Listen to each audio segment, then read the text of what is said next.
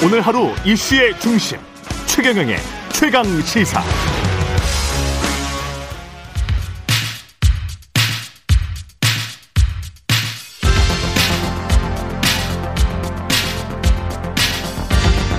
여의도 인싸 하태경의 정치 인사이드. 네, 여의도의 정치인싸 하태경의 정치인사이드 국민의힘 하태경 의원 매달 월간으로 모셔서 여의도 정치의 뜨거운 현안들 예리한 하태경 의원의 시각과 말로 풀어보는 시간입니다. 예, 하태경 의원 나오셨습니다. 안녕하십니까? 예, 안녕하세요. 예, 그 어제 뭐 대통령 그 기자들과 만남에서 여러 가지 이야기가 있었는데 특히 예. 이제 김건희 여사 관련된 봉화마을 갔을 때 그 지인 누구냐고 논란이 한 2, 3일 음. 동안 계속됐잖아요. 예. 근데 이게 약간 좀 너무 사적인 사람들을 끌어들이는 거 아니냐. 부속실도 없는 상황에서. 예. 그래서 뭐 기자들 다 공동 취재단으로 그때 간 거고. 음. 어떻게 보세요? 이, 이런 그러니까 것들. 뭐 비선 비판도 하던데 예. 뭐 최순실이 공개적으로 동행하고 그런 일이 없잖아요. 그렇지. 비선이 예. 무슨 공개적으로 동행하고 그렇죠. 예. 비선이 아니니까 예. 공개 동행을 한 거고. 예. 비선은 아니겠죠. 예. 예. 그러니까 뭐 아는 지인이라는 것이고. 어 근데 이제 핵심 문제는 윤 대통령은 제2부속실을 안 두고 싶은 것 같아요. 음. 어, 본인이 공약을 했고. 예. 근데 이제 부속실을 안 두니까 팬클럽이나 음. 아니면 그 김건희 여사 그 개인 회사 음. 직원들이 이제 부속실을 대체하는 일이 지금 벌어지고 있는 거거든요. 그러니까. 사진을 팬클럽이 공개하고 뭐 아니 근데 국정원에서 신원조회만 하고 거의 두 명을 채용을 했다는 거 아니에요?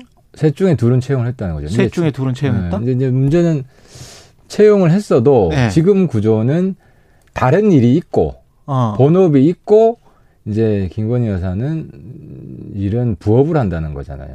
아, 그래요? 네, 그렇게 지금, 되는 거예요? 지금 구조는 그렇게 돼 있는. 아, 그러면 저기 대통령실에서 월급을 주는 게 아니고 예, 그 이제 채용이 되면? 전업으로 예. 김건희 여사 업무를 하는 직원은 없는 거죠. 지금 현재는 없고. 지금 현재는 없는 거죠. 근데 만약에 두 명이 채용이 되면 그러니까 이제 이제 핵심은 예. 이제 핵심은 그 이제 그 두 명은 제가 볼 때는 음. 김건희 여사 일도 함께 보는 걸로 채용이 된 것 같아요. 아, 함께 김건희 여사 걸로. 그- 일도 함께 보는 걸로? 제, 그러니까 제1 부속실에 부속실에 전담팀을 두든지 제2 부속실을 별도로 하든지 그건 똑같은 거잖아요. 같은 거죠. 뭐. 같은 거죠. 예, 그건 예. 이제 본질적으로 같은 건데 예. 그러니까 제2 부속실을 안 두기로 공약을 한 거는 음. 그것만 전업으로 하는 팀은 안 두겠다는 거거든요. 지금 그게 이제 여태까지 공약이었단 말이죠. 그래서 이- 일종의 이제 투잡을 뛰는 식으로 그렇죠, 그러면 그렇죠. 이제 제2부속실은 아니지 않느냐. 그게 이제 원래 공약이고 그 예. 공약을 지키고 싶은 의지가 대통령 본인은 강한 거예요. 강한데 굳이 근데 문제는 자꾸 잡음이 나오니까 예. 뭐 주변 참모들이나 저도 그렇고 예. 그냥 민주당 그 요구대로 해라. 민주당 요구가 뭐냐면 이제 공약 어. 못 지켜서 죄송하다. 예. 실제로 이제 업무를 해보니까 예. 어, 제2부속실이 필요하다. 그 그러니까 중요한 사과하고. 공약도 아니에요, 사실은. 아니, 그래서 그냥 안 지켜도 근데, 돼. 근데 이제 문제는 제가 대통령이 좀 예. 약간 예. 아, 강한 좀 강박이 좀 있어요. 거기에 공약은- 관한 공약은 반드시 지켜야 된다. 아, 그 공약뿐만 아니라 다른 공약도. 아니 그 사실은 병사 월급이라지 그거 그거는 거의 지금 지키지 못하는 뭐 쪽으로 가는 100%안 건데. 지킨 건 아니고. 예. 그잖아요. 이제 그런 공약이 훨씬 더 중요하지 않습니까? 아, 그러니까 그 사실은. 공약은 네. 뭐 절반은 지킨 거 아니에요? 음. 그까지 가겠다, 200만 원까지 가겠다는 음. 거니까 이제 지킨 거고. 그래서 저는 좀 우리 당 내에서도 음.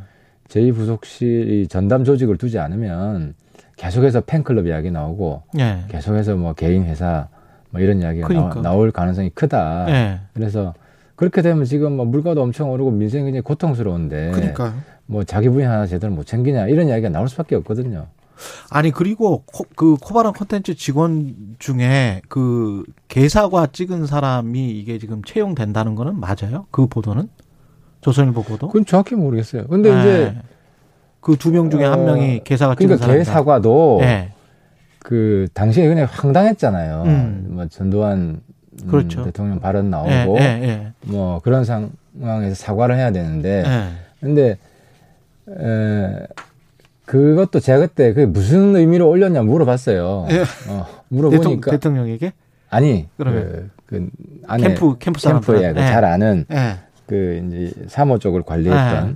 사람한테 물어보니까 이제 개 사과라는 게 강아지 개를 굉장히 좋아하잖아요 반려견을 네. 자식처럼 예. 자식하고 똑같이 생각한다는 거예요. 네. 그래서 대통령께서 가장 좋아하는 과일이 사과랍니다. 아. 그러니까 이 사진을 이제 강아지를 자식처럼 사랑한다는 의미의 네. 그런 의미가 담긴 사진이에요. 근데 문제는 타이밍이 잘못 올라간 거지. 그러니까 그것도 대선 당시에 그러니까. 김건희 여사 관련된 팀이 예. 공조직, 예. 선거 캠프 공조직하고 분리돼 있다 보니까 예. 소통이 없다 보니까 그냥 거기는 그렇지. 개, 인의 사적인 것만 올렸거든요. 꾸준히 그렇죠. 예. 주로 이제 강아지 사진만 올렸어요. 음, 음, 그러니까 맥락을 전혀 고려하지 않고 당시 시기적인 그렇죠. 맥락을 예. 올리는 바람에 음. 오해를 받은 거예요. 음. 근데 그것도 공적으로 통제됐으면 지금 시기에 무슨 사과를 진, 진정어리 사과를 해야 되는데 그렇지. 걔가 사과 먹는 거 하면 큰일 난다. 예. 근데 이제 그런 소통이 안 된 거예요. 그러니까. 그러니까 문제는 공조직과 연결이 안 되면 소통이 안 되고 자꾸 사적인 조직을 쓰게 되고 그럼 더 큰 사고가 날 수 있기 때문에 차라리 예, 차라리 예. 그냥 깔끔하게 사과를 하고 양해를 예. 구하고 저는 부속실을 제2부속실을 만드는 게 맞다고 봅니다. 그 출근길에 기자들 만나서 이렇게 그 소통은 저는 참 좋다고 보거든요. 이 전임 대통령들과는 그런 점에서는 저는 좋게 평가를 하는데 근데 말이 좀 그 화법이 좀 거칠고 막 나오는 부분들이 좀 있잖아요. 뭐 대통령 처음 해보는 거기 때문에 뭐 이런 거 같은 경우는 사실 할 필요가 없는 말들인데 그런 부분들은 어떻게 생각하세요? 그러니까 출, 말 실수는 뭐 예.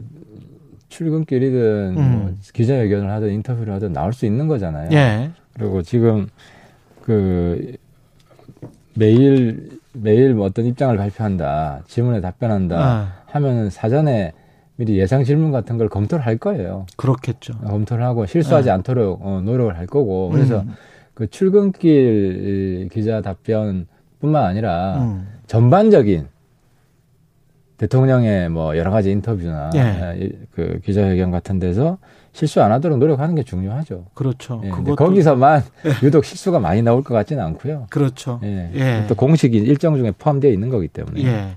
아 그리고 이 저 팬클럽 문제 있지 않습니까? 예. 요거는 어떻게 보십니까? 이준석 대표도 요거는 좀 관리를 아니, 팬클럽 관리하는 게 불가능하죠. 팬클럽은 자발적인 모임이라서. 이쪽에 그러니까 사진이 먼저 간다든가 뭐 그러니까 그걸 거. 관리해야죠. 그래서 이제 제2 부속실이 필요하다는 거죠. 아 제2 부속실에서 사진을 관리하면 팬클럽이 주진 않을 거 아니에요.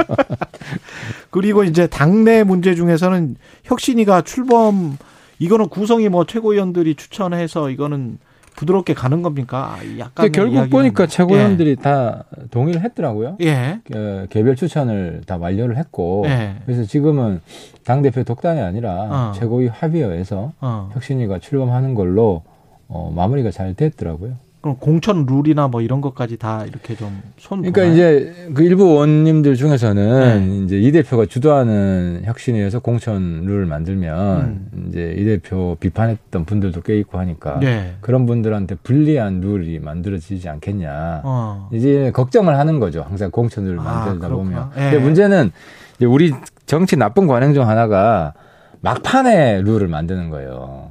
그렇죠. 항상 그, 저- 그 이제 공천 직전에 룰을 만들다 보면 뭐 전당대회 직전이나 지금 민주당이 좀 애- 애를 먹고 있는 게 예, 항상 거죠. 짬뽕이 예. 될 수밖에 없어요. 예. 그 룰이 이해관계가 이제 확연하게 이제 결과가 다, 다르게 나타나기 때문에 이- 누구한테는 이- 유리하고. 그렇지. 그러니까 룰이 엉망인 거죠. 그래서 네. 미리 미리 룰을 만들어야 깊이, 공정하게. 깊이 있게 토론하고 네. 이게 룰이잖아요. 그렇죠. 룰이잖아요. 그 네. 이- 예를 들어서 지난번에 그 공천 자격 시험 지방선거 때 음. 말이 많았는데 예. 에, 미리 만들어 놓으니까 사실은 뭐 효과가 좋았거든요. 예. 그래서 그 시험 떨어져 가지고 비례 떨어진 분들도 꽤 많아요. 그렇다며요. 예, 예. 그래서 미리 룰을 만들어 놓으면 네. 현역 의원들도 미리 예측 가능한 룰에 적응할 수 있기 때문에 어. 그렇게 불리하지 않다. 아, 근데 그 시험에는 뭐가 나왔습니까? 아, 좀 그냥- 궁- 궁금하더라고. 참 쳐보세요. 그 굉장히 재밌어요. 우리 예를 들어 정책, 예. 뭐 우리 당의 대미 정책 같은 거 있을 거 아니에요. 대북 정책. 아, 그러니까 정당의 강령이나 이런 걸 명확히 알아야 되는 거구나. 그렇죠. 우리 당은 당규, 예. 우리 공약, 정책 이런 아, 것들.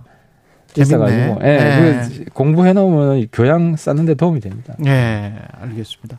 그 최고위원 추천목 두고 이, 이- 뭐 이준석 안 안철수 갈등 이다. 이렇게 음. 지금 보도가 되고 있고 뉘앙스가 약간씩 달라요. 이준석 대표가 말하는 거하고 안철수 의원이 말하는 거하고. 일단 정점식 그다음에 김윤 이렇게 예, 두 추천을. 했는데 예, 예. 왜두 사람이나 추천했냐? 그다음에 왜 저, 국민의 당 쪽을 추천을 하지? 국민의 힘 쪽을 추천을 했냐? 뭐 이거 음. 가지고 이제 이준석 대표는 이야기를 하는 거고 안철수 의원은 아니 국민의힘 추천 의원 추천한 것도 잘못인가? 출신 예. 예, 어제 이제 권성동 원내대표 예. 이야기한 거 보니까 예. 그 일단 먼저 확정을 해야 되는 게 최고위원 숫자를 9명으로 할지 11명으로 할지. 예. 이게 현재 당원 당규에는 이제 10명 이상이 안 돼요. 예. 11명은 안 되게 돼서 현재 아, 당원 그렇군요. 당규는. 예. 그래서 근데 9명으로 기존에 9명대로 하면 2명을 다 못 해요. 그중에 아. 한 명밖에 못 뽑아주고 예. 그래서 두 명을 다 뽑으려면 당원 당규를 바꿔야 되거든요. 음. 근데 당원 당규를 바꾸려면 최고위원회에서 일단 동의를 해줘야 됩니다. 예. 그래서 그 부분부터 좀 명확하게 했- 해야 되고. 아, 그렇군요. 예, 예, 예. 그래서 저는 가급적 뭐 누가 됐든 간에 음. 어렵게 통합을 한 거기 때문에 합당을 한 거기 때문에 예. 그안 대표가 추천한 두 사람을 다 해주는 게 좋다고 생각을 하고요. 예. 그리고 한 사람은 좀 발언이 너무 과했다는 건데 예. 좀 이건 좀 진정성 어린 사과를 할 필요가 있고 아하. 그분이 당시에 분위기 파악을 못한 거죠. 단일화 되는 상황에서 아. 단일화 안 될 거라고 보고 이제 예. 안 대표 지원 사격을 한 건데 음. 결국 단일화 돼서 아마 본인도 굉장히 머쓱했을 거예요. 그래서 이거는 이제 그래서 이준석 대표가 그분 잘합니다 이렇게 예, 이야기를 오판 했군요. 오판을 예. 했다 당시에 예. 죄송하다 이제는 뭐 합당을 했으니까 당을 위해서 열심히 하겠다 이런 예. 뭐 사과를 좀 해야 될 것 같고 예. 그리고 정점식 의원 같은 경우는 만약에 11명으로 확대된다면 음. 그냥 안 대표 요구를 들어주는 게 저는 여기까지고 또 계속 뭐 싸울 수도 없잖아요. 예. 어, 그리고 정점식 의원이 합리적인 분이에요. 그렇죠. 예, 예, 예. 합리적인 분이고 예. 뭐 누구 뭐 시키는 대로 하는 분도 아니고. 음. 그래서 근데 일단 지금 상황에서 11명으로 늘리는 게 국민들한테 박수 받겠냐 이 어려운 상황에. 음. 그건 또 고민이 좀 됩니다. 그래서 최, 그래요? 최 고위원회에서 잘 상의 좀 했으면 좋겠어요. 예. 그리고 민들레가 결국은 이제 무산은 아니지만 하여간 장재훈 의원이 들어가지는 않을 것 같고 그거 할 때 출범할 때 이준석 대표도 반대를 하고 권성동 원내대표도 반대를 했단 말이죠. 그 두 분 다 인터뷰를 했는데 이게 언론에서는 또 이렇게 보네요. 권성동 원내대표와 이준석 대표가 전략적 제휴연대를 해서 차기 당권을 권성동 원내대표에게 이렇게 몰아주는 어떤 전략인 거 아닌가? 뭐 이렇게 이제 정치공학적으로는 이렇게 보던데. 그러니까 제가 요 이슈 막 예. 시끄러울 때 제가 유럽 출장 가 있었어요. 예. 그래서 확인해 보니까 사무실에 그 여기 입회 원, 원서가 왔대요. 예. 제가 가입하려고 그랬는데 예. 갑자기 뭐 활성화가 가입하려고 그러셨어. 아, 그 가입하려고 누구 보고 가입하려고 그러시나요? 아, 그 다 둘 다 친해요. 그 감사하는 이영호 예. 이철규 의원이나 예, 그러시구나. 뭐 예. 굉장히 친하고. 예.